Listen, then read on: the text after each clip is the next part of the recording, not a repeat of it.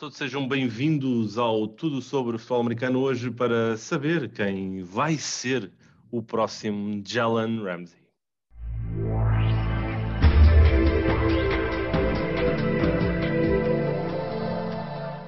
Olá Pedro, mais um episódio aqui no nosso podcast favorito, tudo sobre futebol americano. Estamos na semana do draft, é já na quinta-feira, dia 29 de abril, que vamos ter o grande evento de off-season, o NFL Draft vai ter transmissão na Eleven e se ontem eu não sabia dizer o horário, agora já sei. Vai ser à uma da manhã, horário nacional, ou seja, já vamos estar no dia 30 de, de abril aqui em Portugal.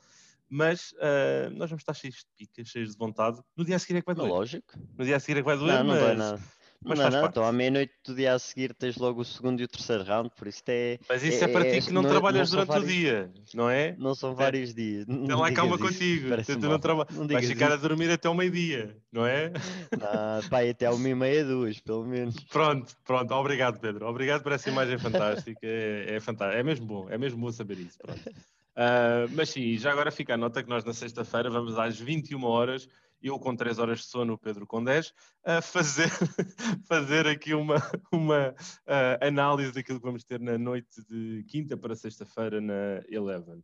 Entretanto, para hoje, vamos falar aqui um pouco sobre o, o monstro de três cabeças. Uh, eu, vou-lhe dar este nome, que é uh, JC Horn, Caleb Farley e Patrick Surtain II que são basicamente vistos como os três melhores corners deste draft. E a minha grande questão, Pedro, para ti é: será que algum deles pode ser o próximo de Jalen Ramsey? E se calhar começamos por explicar quem é o Jalen Ramsey.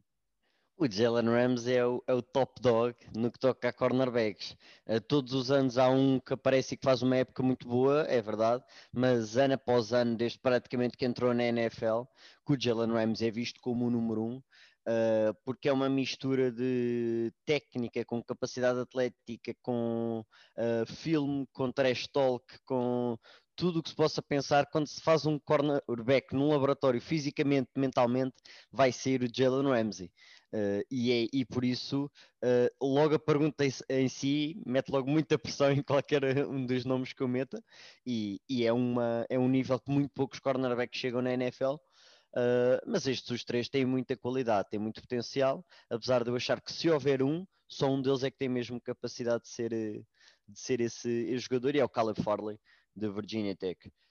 Ok. Fisicamente Caleb... impressionante. Não, o, o, Caleb Farley, que é, é impressionante, mas que uh, tem tido aqui um historial de lesões que é. se calhar é o que acaba por uh, deixar aqui alguns pontos de interrogação, não é? Em 2017, com, com, com a lesão no joelho do ACL que rasgou, e depois o ano passado, uh, o ano passado não, em 2019, com as questões sobre as costas, que tem sido aquilo que tem sido aqui mais uh, estado sobre o holofote, não é?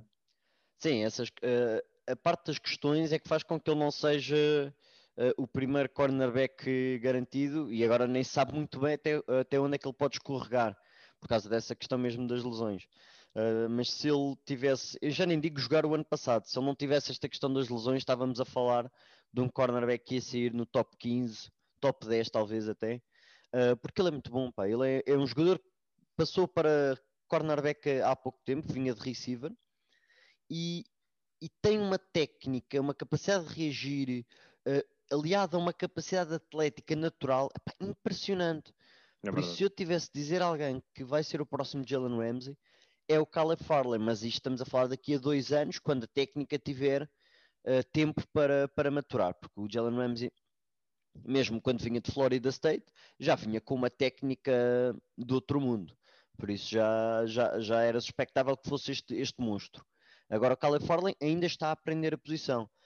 Uh, mas pelo progresso que se viu até dos primeiro, primeiro ano dele a jogar corner, depois para a segunda época, que já foi há dois anos atrás, uh, pode ser que ele agora ainda por cima com o opt-out tenha conseguido melhorar ainda mais a sua técnica e se as lesões permitirem, conseguir chegar a um nível que, que eu acho que mais nenhum corner desta, desta classe consegue chegar.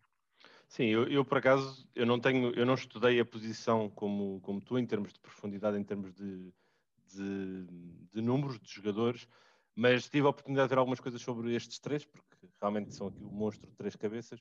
Eu vou te dizer que o meu favorito não é o Caleb Farley, uh, apesar de concordar com a tua análise, acho que é, é mesmo aquilo que tu disseste, mas eu não sei porque eu tenho um carinho especial pelo JC Horn. Eu acho, é um que, o JC, eu acho que o JC Horn tem aquela atitude que tu precisas neste tipo sim, de, sim, sim, de jogador. Corner é, eu acho que é das posições mais onde tu passas de bestial a besta de um quarto para o outro. Não é de um jogo para o outro, é de um é, quarto é, para o outro. Basta uma jogada. É de uma jogada para fazer, outra. Tu podes secar um receiver o jogo todo. De repente vem uma bola longa e ele consegue fazer um touchdown de 50 jardas e tu fizeste um mau jogo de repente. Yeah. Olha, basta olhar para, para o jogo, por exemplo, entre os Tampa Bay e os Kansas City, em, em que no primeiro jogo entre os dois o Carlton Davis foi deixado completamente à mercê. das couves, das couves pelo Tyreek Hill e depois no Super Bowl teve a oportunidade de se, de se redimir um pouco.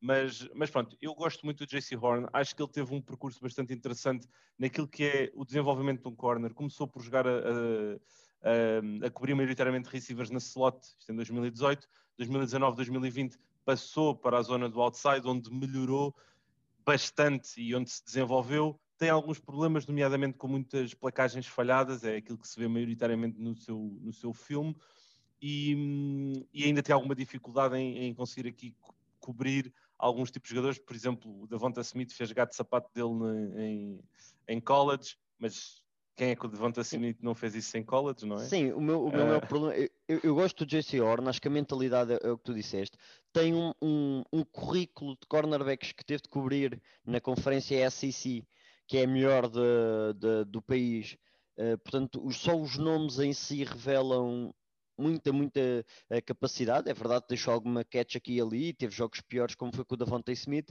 mas a realidade é que Casey Horn tem um percurso muito interessante. Uh, tem algum problema com a capacidade dele de, de movimentação natural que um cornerback tem de fazer. Uh, e por isso acho que está mais limitado a nível de esquema do que o Caleb Farley, mas acho que no nível de press man, ou mesmo se tiver de, de cair em zona, acho que o JC Horn é, é, é, muito bom e eu acho que a mentalidade que ele tem, que tu, que tu falaste, e volta aí, porque acho que é das coisas mais importantes num cornerback, ter a mentalidade de secar por completo um receiver. Uh, acho que vai ser uma das suas maiores ajudas também na transição para a liga, enquanto também melhora e reforça a maneira como há de jogar para talvez precaver das falhas que tem a nível do footwork, especialmente. Sim, e aqui só para também não deixarmos sem amor o Certain, só mencionar que ele é se calhar o que tem mais DNA de uh, ADN de, de futebol americano, o pai dele ficou uh, em Miami nos Kansas City uh, Chiefs e hum, a grande questão em torno do Certain é a sua capacidade de traduzir depois o tipo de jogo que fazia em futebol americano universitário para os profissionais, nomeadamente na cobertura nas bolas longas.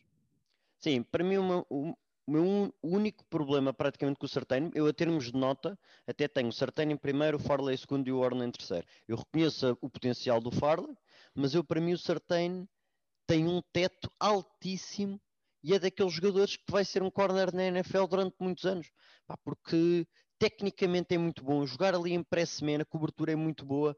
Agora, bola longa e que é preciso talvez andar mais ou menos no caso numa corrida ali num sprint contra o receiver, aí preocupa, é verdade.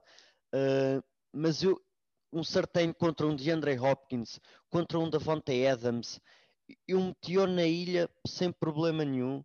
Uh, gosto muito da técnica dele. Acho que está mais do que habituado a jogar múltiplos esquemas, o que for preciso, porque o Nick Saban em Alabama também mexe muito com, com, os seus jogadores e com os esquemas que faz. Por isso eu acho que ele está mais do que habituado. Uh, acho que então está muito mais preparado do que qualquer outro corner deste draft e do ano passado, por exemplo, para começar desde o primeiro dia. Uh, acho que é o corner mais, mais bem preparado aí está, não tem essa deep speed e a realidade é que cada, cada vez mais atletas na posição de receiver e isso pode preocupar alguma coisa, mas, mas vai, é um jogador bom no mínimo, é um corner bom no mínimo. Sim, e aqui pergunta final, Pedro, estes três meninos, a conversa tem sido quarterbacks, quarterbacks, quem é que é, é o terceiro melhor, quem é que é o terceiro melhor quarterback do draft, etc, etc, mas estes três meninos são soberbos e os três vão ser escolhidos na primeira ronda eu não quero dizer aqui de certeza absoluta, mas eh, ficaria chocado se isso não acontecesse. A minha questão para ti é: os três vão antes de que escolha?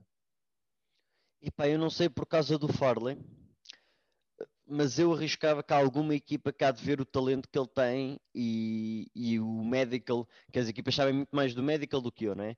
Mas acho que antes da, antes da 20 são capazes de ir os três, uh, especialmente se o Sartain que acredito eu comece logo na 10 nos Cowboys, ou Certain ou Horn, depois entre, entre, a 10, entre a 11, neste caso, e a 20, acho que há espaço para os outros dois também serem escolhidos. Uh, sim, acho que, vou, acho que vou antes da 20 e a posição de corner. Epá, eu gostava, eu sendo corner, gostava de ter três corners no top 20 por cima com Sim. esta qualidade. Eu, eu, por acaso, estava agora aqui uh, a tentar finalizar o nosso mock draft, porque mais logo vamos gravar também aqui o episódio do, do podcast da NFL 11, onde vamos fazer aqui uma espécie de um, de um walkthrough de um mock draft. Não vai ser um mock draft de cada um, mas é as nossas ideias para cada posição. E um, ehm, eu basicamente tenho os três a sair antes da 22 segunda, ou seja, eu tenho os Titans a conseguirem apanhar ainda um dos três meninos, mas sei que isto já é já é durinho. Era excelente para os Titans. E, e, para os Titans era um sonho, era um mel. Era, era um mel. Mas eu acho que há, há, há forte possibilidade de, de, irem uns três antes dos Cardinals, ou seja, antes da décima, décima sexta, acho que também há uma forte possibilidade disso, disso acontecer. Mas uh, vamos ter que esperar pela noite do draft para saber o que é que realmente vai acontecer, porque não se esqueçam, vivemos na época dos fumos aqui da NFL e onde no final deste mês todos os olheiros todos os treinadores vão ter que ir à igreja, vão ter que ir à missa e vão ter que se confessar por todas as mentiras que andaram a disseminar ao longo destas semanas e destes meses. Não se esqueçam, deixem a vossa opinião. Qual destes três é que vocês acham que pode ser aqui o próximo de Jalen Ramsey? Ou se tem aqui outro nome que nós, porventura, possamos não ter aqui mencionado. Um grande abraço a todos, uma boa semana e até ao próximo episódio.